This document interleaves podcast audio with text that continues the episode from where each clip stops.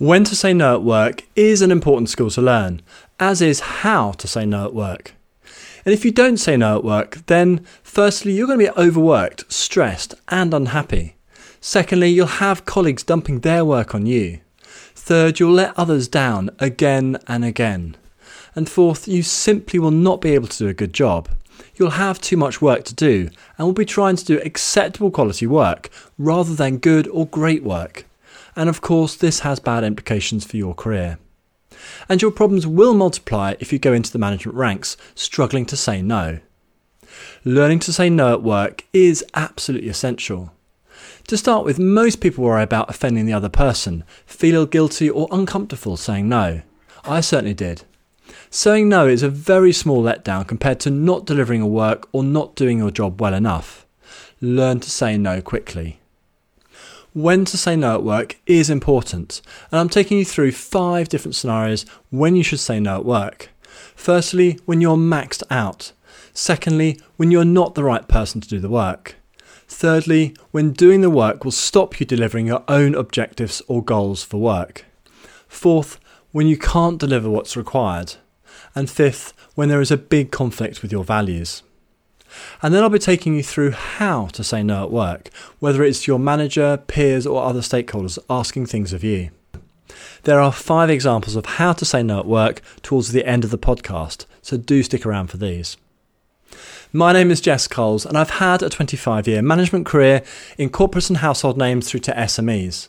Learning how to say no well is vital for you and for a successful career as a manager those individuals that struggle to say no will struggle to progress their careers. If you're new to this podcast, Enhance Training shares business and people management expertise to help you improve your performance and that of your team and business.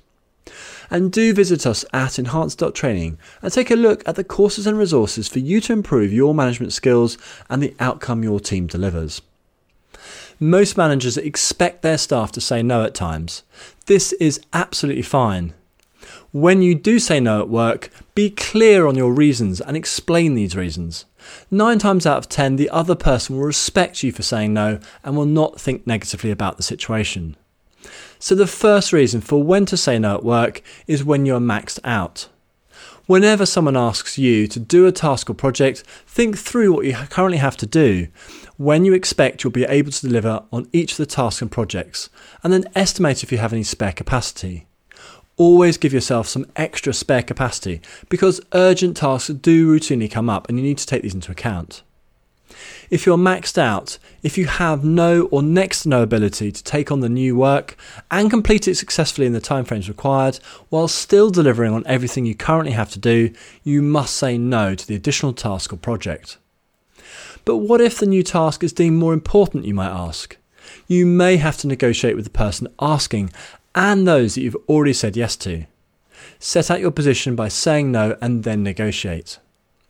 If you manage a team, then apply the same thought process of mentally planning out what needs to be done. You have to consider everyone in the team and the team as a whole rather than just you, which of course makes it a little bit more challenging. The second reason for when to say no at work is when you're not the right person. You have been asked to do a task or project and you are not the right person to do the work. There could be lots of reasons for this. You know, you don't have the right skills or experience to do a good enough job, or to do the task quickly enough. Secondly, you're being asked to do someone else's work because they find it easier to ask you or because they're being lazy, for instance. Third, you know a colleague or another team that is in a much better place to do the work instead of you. There are lots of reasons. If you are not the right person to do the work, then say so.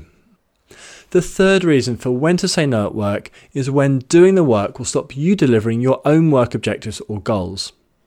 We all have priorities. Our work priorities are usually set out formally as objectives to be achieved in a specific time frame. You have been set the objectives and goals because they are the most important projects or tasks to achieve for the team and the business. Always keep these in mind and prioritise them. And you may well have personal aspirations tied into completing your official objectives you know, such as gaining certain experience that will help you progress your career. If the task or project doesn't align with your objectives and goals, or worse, conflicts with those objectives, or prevents you from completing your official objectives, say no to the additional project or get your official objectives changed to reflect the new project if this is an option you are happy with. Taking this approach will also stop you getting pulled from pillar to post. The fourth reason of when to say no at work is when you can't deliver what is required. We all like to succeed at what we do at work. This helps our confidence and helps the team around us. When asked to do something new, think carefully if you can deliver what is required. What level of support and help will you need, and will this be available? Everyone has their own risk appetite and desire to learn. If you are not, say, 70% plus sure that you can deliver, then I would suggest you say no. You may not be able to deliver work even if you've done it before many times. There are a whole host of reasons for this. Yeah, for example, any of the other reasons that we're covering today. If you have significant doubts, it is better to say no than to say yes. And if you take the fake it until you make it approach, then manage expectations carefully and set out what support you'll need and when to help you overcome uncertainties. Stack the odds in your favour so you can consistently deliver what you agree to. The fifth reason for when to say no at work is when there is a big conflict with your values. Our values on a personal level and at a business level are really important guardrails for our choices and actions. Our values are steady, constant, changing slowly over time, if at all. They make great and important reference points for us all. Know what values are important to you. If you're asked to do a project or task that is in strong conflict to important values for you or your team, then say no. You'll of course have to weigh up your personal comfort and happiness with the potential negative impacts on your job. So now we have gone through five common reasons for when to say no at work. Let's talk about how to say no at work, which is equally important.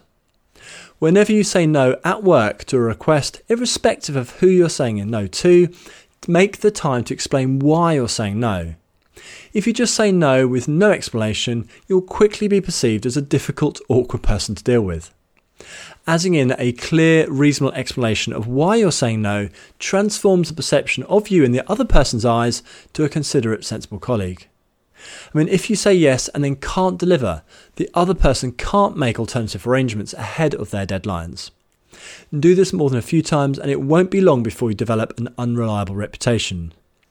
You are saying no because you can't deliver or are maxed out, etc., which allows the other person to make different arrangements that will see the task or project completed as needed. This helps the team. Saying no is useful and needed for good teamwork. Go a step further than just saying no by helping them find a different person to do the actual work. People will love working with you if you do these sorts of steps. And as promised, some examples of how to say no at work.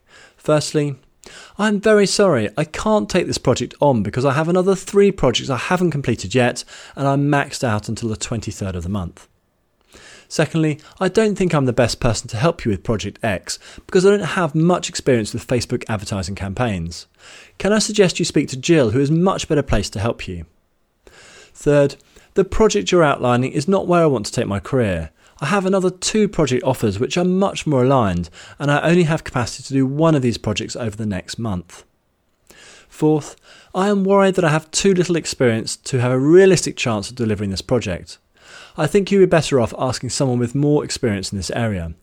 If you have a strong support program in place, then I would love to go through that with you before deciding. Fifth, I feel very strongly about the sustainability impact this project seems to have. Are you considering improving this area? If not, I would not be happy leading the project, and several other managers would be a better choice. All of these examples are saying no diplomatically and providing an explanation of why you are saying no without beating around the bush.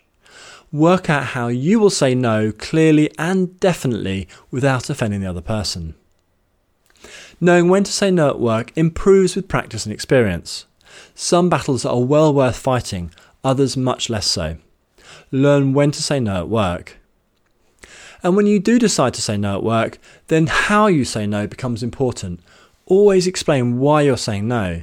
Be considerate of the other person's situation and feelings without being wishy washy on your decision. Working out your style of saying no at work is a must, otherwise, you'll continually let others down and yourself down at work.